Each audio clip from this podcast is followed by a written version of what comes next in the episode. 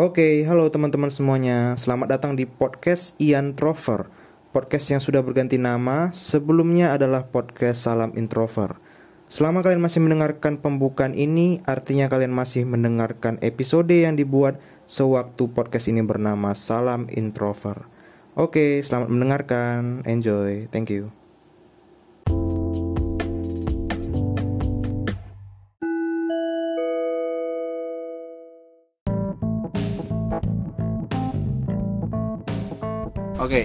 Halo semuanya kembali bersama gue Ian Stefanus di podcast Salam Introvert.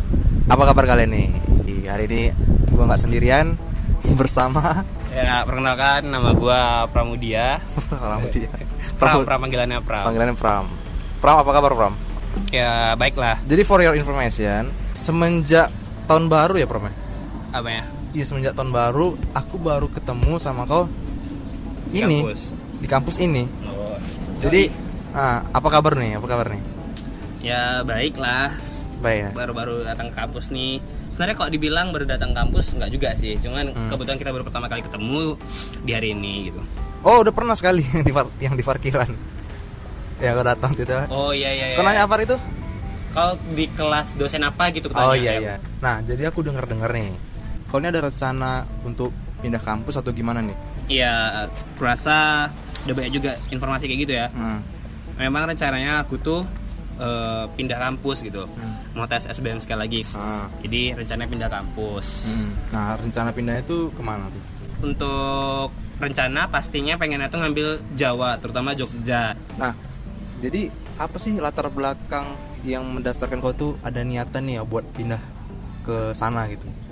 Dan kalau menurut aku sih ya kenapa nggak semester lalu aja gitu semester sebelumnya? Oke, ini ngomong terbuka aja ya. Ah, Siapa pun santai. pendengarnya silahkan ngambil objektif ya. Tapi yang Ah. jelas ini subjektifnya saya. Kenapa nggak ngambil dari tahun lalu? Jadi sebenarnya aku sendiri tuh udah ngikutin SBM itu dari 2018, 2019 dan ini tahun terakhir 2020. Jadi Ah. tahun lalu tuh ikut. Tapi dengan tingkat keseriusannya itu beda-beda gitu. Terus alasan tadi kenapa ngambilnya eh ke sana ya alasannya. Jadi aku ini kan tipikal orang yang mungkin senang dengan teoritis kelas gitu Hmm. Dan aku melihat nih kampus ini tuh yang kampus sekarang nih yang aku Ah. lihat sekarang nih banyak kurangnya gitu banyak kurangnya tuh gimana Eh, seperti kayak ada hal-hal yang harusnya nih sifatnya tuh urgensi gitu Hmm. tapi kita tuh nggak diajarkan dengan baik jadi aku menganggapnya itu dengan kata-kata yang mungkin sedikit kasar kayak Hmm. kita nge-spend uang kita untuk belajar di kampus ini tapi kita nggak dapatkan apa-apa yang bermanfaat bagi kita contoh teknik penulisan gitu Oke. teknik penulisan kayak esai KTI paper segala macamnya kita nggak pernah diajarkan dengan baik gitu Hmm. sementara di kampus yang rencana saya masuk itu semoga Nah. itu mulai dari masa mos dari masa orientasi udah diberikan tugas untuk membuat paper Itu dan- udah riset saya sama Udah. teman-teman di sana gitu. udah ya? teman-teman saya jadi eh, di situ tuh aku juga udah nanya sama kawan-kawan aku yang di Jogja bagaimana mosnya? Mereka buat paper. Bahkan ketika mereka belum berangkat ke Jogja pun mereka masih di Pekan aku ngeliat sendiri mereka buat paper kayak gimana. Dan dari awal mos itu mereka udah diajarkan sama kakak tingkat mereka. Oh gini cara untuk pengambilan kalimat pada paper terus paper itu bagaimana bagaimana. Sementara kita di sini menurut saya tuh banyak kali kekurangannya gitu Itu latar belakang yang utama lah ya. latar belakang utamanya ya pendidikannya Tapi kalau menurut kau sendiri tuh apakah memang salah satu faktornya dari pihak pengajarnya aja gitu? Atau kan bisa sih kan kalau namanya mahasiswa ya kita kan udah mahasiswa artinya harus pintar-pintar gitu. Hmm. Jadi eh, permasalahan itu tuh bukan hanya permasalahan di tenaga pengajar gitu. Permasalahan itu juga ada kita selaku mahasiswa sebenarnya. Tak terlepas saya sendiri selaku mahasiswa di sini.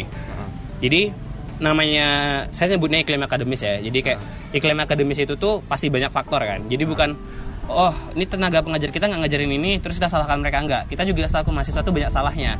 Iya. Kayak nih kehidupan kelas kelas nih. Walaupun saya juga dari research juga kan Heeh. bahwasannya ya di setiap kelas di setiap kampus pasti ada orang-orang yang tidak mau berbicara segala macam akan Ya. tetapi eh, mereka itu mampu berdialek dengan baik. Ketika mereka memang nggak suka berbicara tapi ketika mereka disodorkan mereka mampu berdialek dengan baik di kampus-kampus lain yang saya research terutama di Pulau Jawa ya.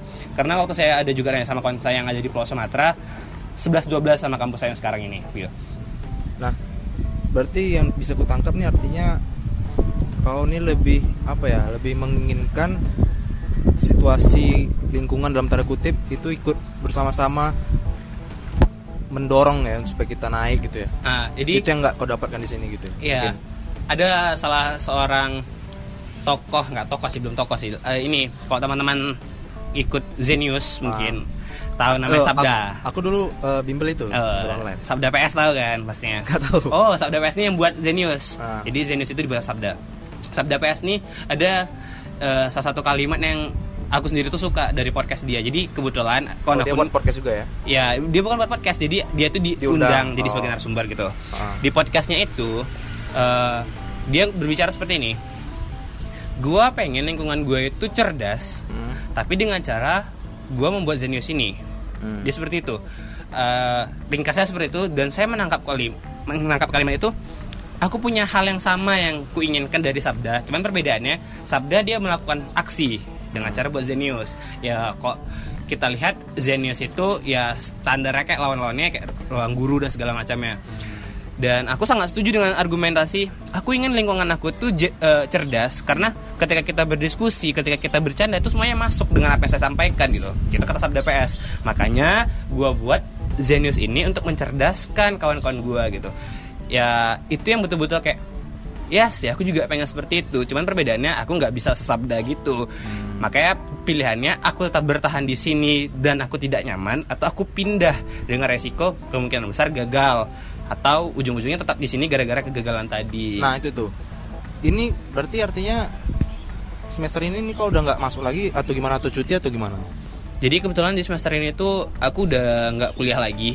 Dibilang cuti nggak cuti karena nggak ngurus cuti. Ah, jadi- Tapi kan kemarin ini Eh, SPP bayar? SPP nggak bayar karena nggak nggak ngurus cuti. Terus kata orang prodi jurusan kita katanya eh saya bisa lanjut kuliah lagi di semester 5 tapi dengan catatan bayar UKT dua kali gitu karena saya tidak ngurus cuti itu Iya sih. kalau misalkan saya gagal di SBM tahun ini tapi semoga tidak Nah artinya berarti kau udah ngambil sebuah ya termasuk apa ya resiko lah ya. Oh, Ngambil resikonya- resiko. umur resiko uang semuanya Ah. ada resiko ya Ini orang tua tahu lah ya. tahu tahu Gimana responnya dukung atau? kalau dibilang dukung atau nggak dukung pastinya orang tua berpikir bahwasannya kuliah di mana pun kuliah di mana pun itu pasti sama Ah, dan ngapain Gimana- harus pindah gimana cara kau jelasinnya? jadi saya bilang seperti ini gitu ini mungkin buat teman-teman yang dengar dari tadi kelihatannya kak kita ini serius banget. ya. Nggak, biasanya podcast aku canda tawa-tawa canda canda. Tapi nggak apa, kayak serius. Oke lanjut. jadi aku bilang ke orang tua gini untuk apa orang tua aku nge-spend uang aku berpendidikan di sini sementara apa yang aku dapatkan itu tidak sesuai dengan uang yang harus aku spend gitu hmm. Jadi lebih baik aku pindah kuliah yang jelas-jelas itu ngatur masa depan aku. Banyak banyak yang bilang kan, "Ya udahlah di sini toh eh, rezeki sama aja segala macam. Tapi menurut aku, aku menyiapkan sebu- sebuah kesempatan juga bagi aku. Aku masih bisa ngulang. Dan ini tahun terakhir. Dan pendidikan jauh lebih baik di sana karena aku sudah melakukan riset dan segala macamnya. Dan iklim akademis di sana serta lingkungan di sana itu jauh lebih ini jauh lebih Menunjang hidup ya. menunjang gitu. Jadi kayak diskusi-diskusi itu bahkan mereka pasti jauh-jauh lebih pintar daripada saya gitu. Soalnya aku juga punya teman, Hmm. dia kuliah di Jogja juga. Hmm. Pernah sih ada di podcast. Hmm. Buat teman-teman yang dengar tuh episode 3 kalau nggak salah. Jadi dia juga menjelaskan sih perbedaan bagaimana manusia-manusia di sana, Hmm. pelajar mahasiswa mahasiswi di sana dengan yang ada di sini gitu. Memang eh, apa ya dari tingkat kesadarannya aja lah, tingkat kesadarannya bahwa pendidikan itu lebih penting gitu. Seolah-olah ya di sana Iya, lebih iya. seperti itu gitu ketimbang di sini. Nah, jadi apa aja persiapan yang udah kau lakukan? Nah, sebelum persiapan nih ada yang ingin saya sampaikan. nih. Apa tuh? Eh, ini ada yang ini ada yang lucu nih karena saya teringat apa yang Anda sampaikan. Eh, mas, mahasiswa di sini nih, mohon maaf ya siapa pun mendengar ini. Eh, Ini hanya opini ya. ini hanya opini, ya. opini. Ini subjektif saya terutama Hanya ya. Silahkan disclaimer nih kata-kata saya, Iya. bukan kata-kata apa. Mahasiswa yang ada di kampus ini kebanyakan hanya ingin nilai yang tinggi Hmm. tanpa progres yang jelas dan absensinya penuh, padahal Ah. tidak ada di ruangan kelas. Ketika diajak berdiskusi di dalam kelas, mereka enggan untuk berdiskusi dengan alasan saya tidak mampu atau tidak menyanggupi.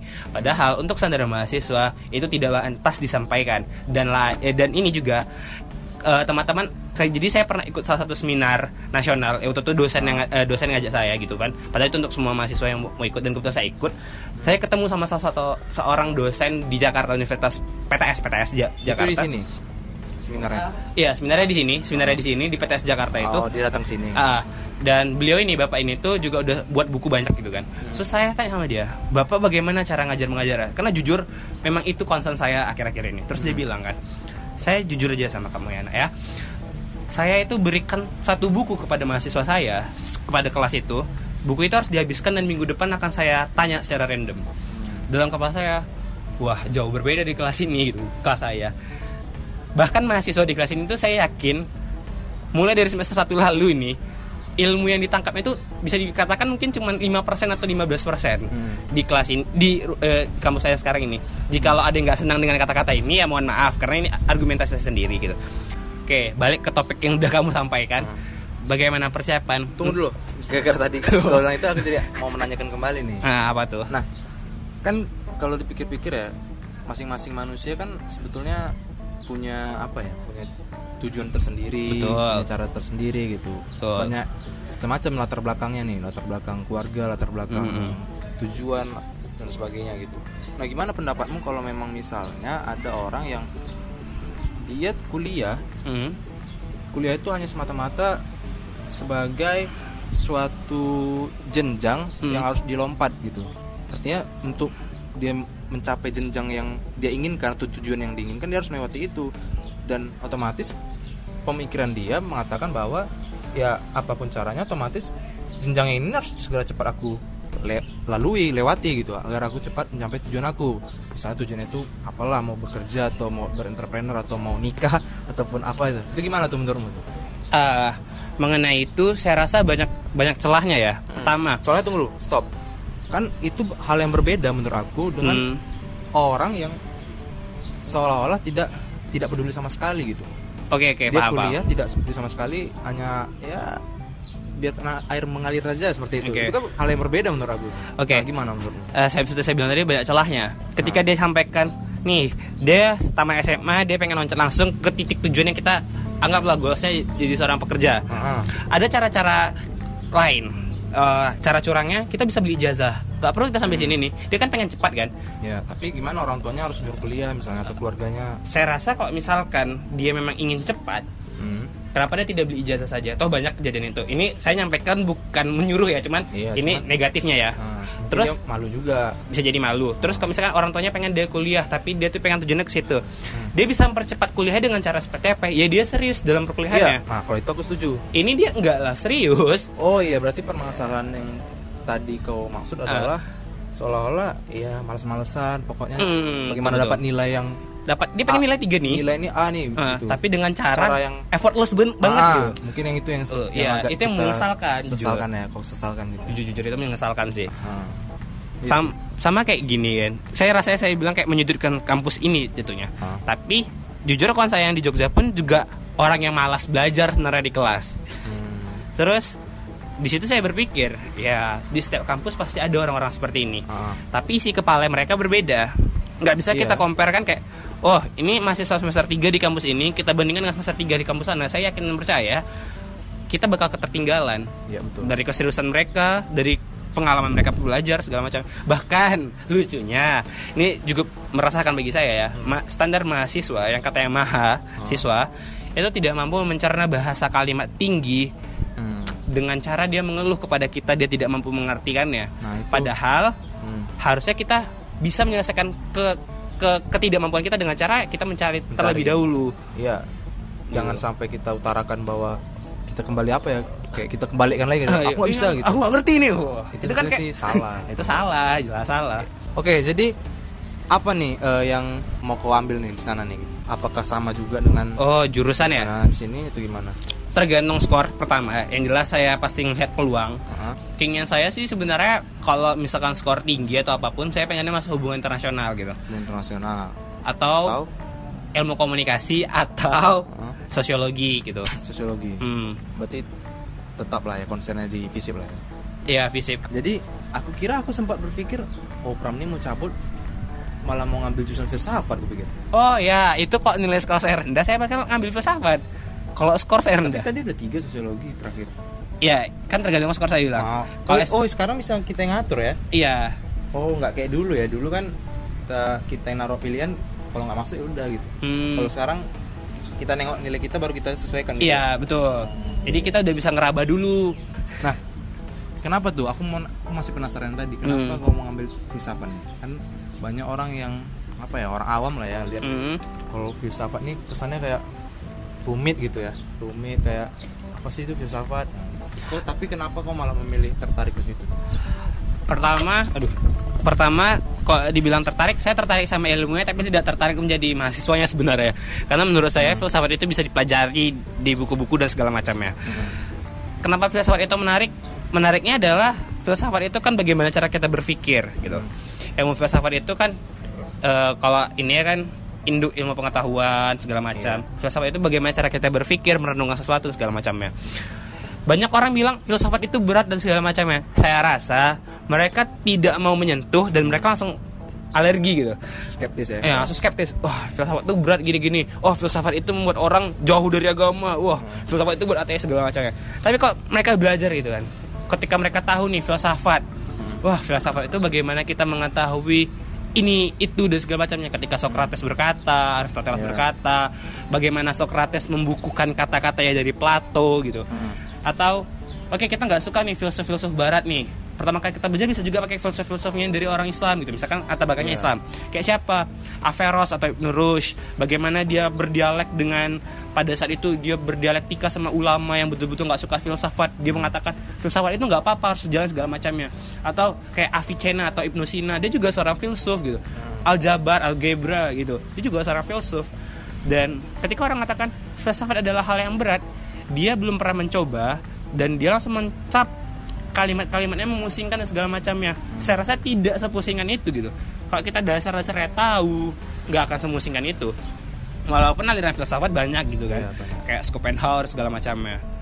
Yang buat menarik dari filsafat adalah kita bisa mengetahui berbagai macam pikiran-pikiran orang secara banyak gitu.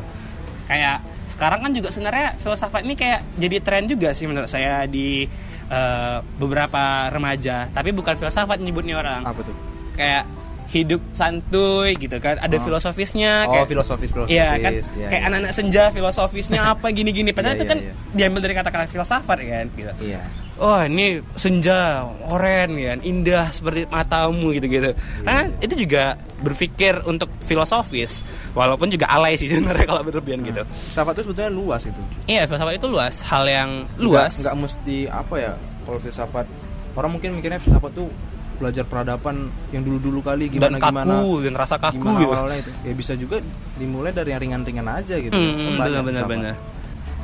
jadi kalau menurut kau sendiri nih Hmm.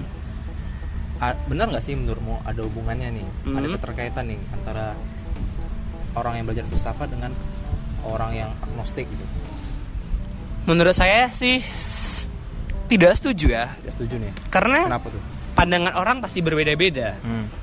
Terhadap suatu hal. Oke, ketika dia belajar filsafat, apakah dia langsung berpikir Tuhan tidak ada atau dia langsung berpikir wah Tuhan ini mengada-ngada segala macamnya? Saya rasa tidak gitu.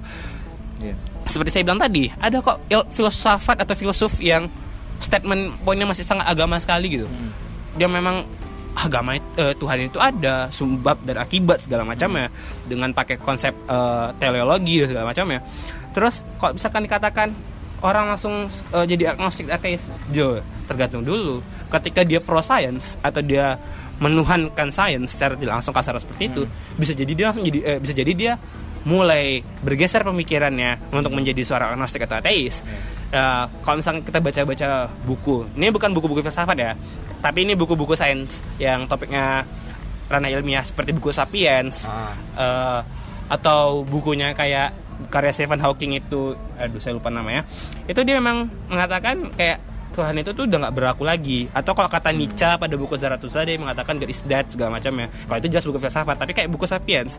Si Noval Harari seorang eh, sejarawan Mm-mm. dia mengatakan bahwasannya manusia itu hewan yang berbeda dari hewan lainnya karena dia mampu berserikat. Artinya, kita nih bisa hid- eh, bisa berada dalam stadion Hmm. berjuta-juta orang karena kita percaya terhadap suatu hal yang fiktif nggak ada wujudnya tapi kita Iya. percaya kayak negara ini kan sebenarnya sifatnya tuh fiktif Iya. uang mata uang pun juga sifatnya fiktif nanti kalau saya bilang agama bermasalah Iya. kayak sudah sudah maksudnya artinya kita tuh nggak menyentuh tidak mengetahui dan segala macamnya kita menyepakati hal itu Nah, jadi kalau kau menyebut dirimu ini apa nih? Nggak tahu ya, Apa? eh, apakah sebagai orang pengecut aja lah sebenarnya. Bukan. Apakah sebagai orang yang beragama atau sebagai orang yang bertuhan atau sebagai orang tidak beragama tapi percaya Tuhan atau seperti apa kalau orang yang kebingungan dan pengecut aja lah itu paling gampangnya jadi orang yang kebingungan dan pengecut ah, Jadi ketika ada orang tanya sama aku ya karena latar belakang aku agama aku Islam latar belakangnya sebelumnya. ah. Jadi kalau misalkan ada sebelumnya Iya, Eh, jadi sesudahnya apa? berdiskusi itu kalau misalkan pakai agama Islam saya bisa ngejelaskan Ah. gitu. Kayak ah, terutama lagi saya itu juga mungkin orang bilangnya Islam garis keras ya. ah, salafi gitu, ajaran salafi. Ah. Saya besar di ajaran itu jadi kayak misalkan ada yang berdiskusi sama saya, saya kan jelaskan apa yang saya tahu Hmm. dari apa yang saya pelajari. Hmm. Terus ketika ada yang berdiskusi secara eh, pemikirannya kayak oh Tuhan dan segala macamnya, saya juga bisa ngikutin dengan kemampuan saya sangat minim gitu, pengetahuan yang seadanya gitu. Jadi saya bisa fleksibel lah. Kalau misalkan bahas, oh ini surga dan neraka nih, kayak mana cara bisa sampai surga tuh bagaimana caranya? Ya kita berdoa memohon surga berdasarkan gini gini gini. Sebenarnya amal ibadah itu nggak jadi perhitungan kita masuk surga, yang adalah rahmat Allah kayak gitu gitu. Saya bisa jelaskan ya itu kalau dari anak Islam gitu. Sip, mantap kayaknya udah cukup lama kita buat podcast ini podcast terlama nih kayaknya. Jadi eh, apa nih? Mungkin dari kau ada pesan-pesan untuk orang-orang yang mendengarkan Hmm, mungkin ini apa tuh? Perbanyaklah informasi yang kita yang harus kita cari Ah, barulah kita berbicara nah. Ah, terus juga ini saya punya ajakan nih untuk pendengar Ah, podcastnya saudara podcast yang hanya segelintir ini. semoga ke depannya tiba-tiba viewernya meledak kan Oke. kita nggak tahu perjalanan orang kan Ah. beda-beda Eh, ini doa dari seorang yang apa tadi nih? nggak tahu doa siapa gitu kan Ah, gimana? Eh, adalah ayo kita sama-sama mulai mencari informasi sebaik banyak mungkin Ya. dan jangan mudah untuk dibodoh-bodohi Betul. Eh, Apalagi terus- zaman sekarang banyak hoax-hoax ya. ya hoax itu sangat berbahaya. Ah. Terus pertama saya nggak suka baca. Saya harus akui walaupun nanti kalau ada yang ah munafik nggak suka baca segala macam. Walaupun bukunya ada satu lemari ya, tapi saya nggak suka baca. saya nggak suka baca untuk menumpuk aja. Ah. gitu. Eh, tapi saya lagi mulai membaca, makanya saya ajak ini. Hmm. Ayo teman-teman kita menghabiskan buku satu buku satu minggu. Walaupun saya lagi nge-challenge satu buku satu hari, cuma lagi lagi hiatus lagi mau coba ulang lagi. Ah. Eh, selain selain membaca juga perbanyaklah diskusi karena kalau kita membaca tanpa mengeluarkan isi pikiran kita maka akan jadi pikiran terkurung Eh, terus juga jangan enggan untuk mengakui kesalahan dan Iya. jangan enggan untuk mengakui ketidaktahuan Ah. ketika kita kita ini bodoh nih kita nggak tahu sama suatu hal terus kita bilang kan oh iya iya nih aku salah, tahu nih gitu. aku tahu nih oh iya nih gini gini, gini. ya udah kok nggak akan berkembang gitu Iya. kalau kau nggak tahu sampai kan nggak tahu nggak ada yang mentertawakan nggak ada yang bakal merasa eh, kau jadi orang bodoh Hmm. justru orang kan beritahumu dengan baik-baik itu kalau misalkan di ranah yang formal ya. Tapi kalau di ranah sesama teman biasanya memang canda-canda ibu nggak lali oh, itu wajar ya itu berbeda. Kita harus lihat konteks. Jadi ketika salah kita akui salah. Nggak perlu kita aku kan gini gini gini gini. Lebih Iya. baik kita mengalah saja. Walaupun even kita benar lebih baik kita yaudah aku yang salah. Mengurangi, apa ya kemungkinan terjadinya pertikaian Mm, atau- persisan kita minimalisir aja. Ah, menjaga segala macamnya. Itu gitu. Nah ini satu lagi nih. Apa tuh? kritik ke diri sendiri untuk semua orang saya ketika ngelihat manusia ini manusia itu emang nggak suka dikritik. Manusia nggak suka untuk dicerca. Manusia senang untuk dipuji. Sebagian besar lah ya kita sebenarnya. iya sebagian besar. Nggak semua nggak nggak nggak setiap manusia itu senang ketika dia dikritik ketika dia dicaci maki dan segala macamnya padahal kritikan yang misalkan itu adalah kritikan yang benar dia tetap merasa dia akan insecure segala macamnya walaupun dia sepintar apa pun. Mm-mm. Dan di buku kayak How to Win Friends and Influence People karyanya Dale Dale Carnegie ah siapa pun lah itu atau di eh, berbicara Aku itu kira kau bilang karyanya Kale. Nggak ada. Kale NKCTHI. bukan Abis itu berbicara itu ada seni oh Suyang gitu-gitu Heeh. dia mengatakan manusia itu nggak suka dikritik ya kecuali kita bicara sama orang orang yang memang dia ngasih statement aku suka dikritik silakan kritik Iya. aku. Ya silakan kritik dia. Kita lihat seberapa beraninya dia dengan apa yang disampaikan ya. Tapi ingat semua manusia tidak se- hampir semua manusia tidak senang dikritik. Berikanlah dia pujian dan hargailah dia kapan pun ini ini juga pelajaran bagi saya karena saya terlalu sering mengkritik orang terlalu sering untuk ngejak seorang lagi belajar juga bagaimana cara berbicara yang baik eh, berbicara untuk menghargai orang bagaimana menurunkan ego dan segala macamnya dan terakhir nih terakhir nih Terakhir. terakhir kali ini adalah Eh, tunggu, eh, tunggu, tunggu. apa Sebelum terakhir aku mau bilang juga nih. Tadi Ah. kan membaca nih. Hmm. Bahas-bahas apa ngomongin membaca nih. Kalau teman-teman juga pengen nih membaca apa ya? Aku pengen punya niat membaca tapi gimana cara mulainya kayak gitu ya. hmm, Kalau nggak usah dulu dari mulai buku-buku yang tebal misalnya. Mulai aja cerpen dulu. cerpen juga boleh Iya. Dan sekarang kan zamannya udah digital ya. ebook Kalau untuk meningkatkan gairah membaca, niat membaca, ya bisa aja dulu nyari-nyari artikel ah benar atau cari-cari berita yang tapi jangan dari, Ah. lam- dari jangan artikel yang abal-abal ya ya. pokoknya yang valid lah ya. Nah, jadi ada dulu niatnya baru nanti mulai nih Hmm. suka ranah apa yang mau dibaca ya, baru mulai cari-cari bukunya. Kalau kata Najwa Shihab kan carilah satu buku yang buatmu jatuh cinta maka kau akan mencintai buku. Iya. Kalau eh, orang-orang yang sukses itu rata-rata suka membaca. Jadi kayak Steve Jobs gitu-gitu mereka suka membaca. Bahkan Najwa Shihab aja sebelum tidur dia membaca satu buku. Bayangkan kita yang mimpi besar tapi effortless bagaimana mau jadi seorang yang besar gitu. Iya. Ketika membaca aja sulit. Oke. Nah, aku juga punya nih pesan nih, Ah, baru apa ingat tuh? tadi. Ini ngomong-ngomong karena kau akan mencoba SBM nih ya. Hmm. Dan kalau mudah-mudahan dapat nih Hmm. pergi ke sana nih. Ada ada pesan nih dari podcast Salam Introvert. Eh, apa tuh? Jadi kemarin aku baru nonton film nih di Hmm. bioskop. Film apa Judulnya- tuh? Judulnya The Call of Wild tentang anjing. yang anjing baru ini. Oh, Jadi yang lagunya Home. Home Bukan. atau Gon Gon Gon Philips. nggak tahu apa judulnya.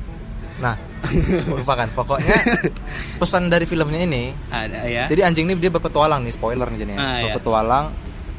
eh, dia menemukan banyak orang baru, banyak tempat baru gitu. Hmm.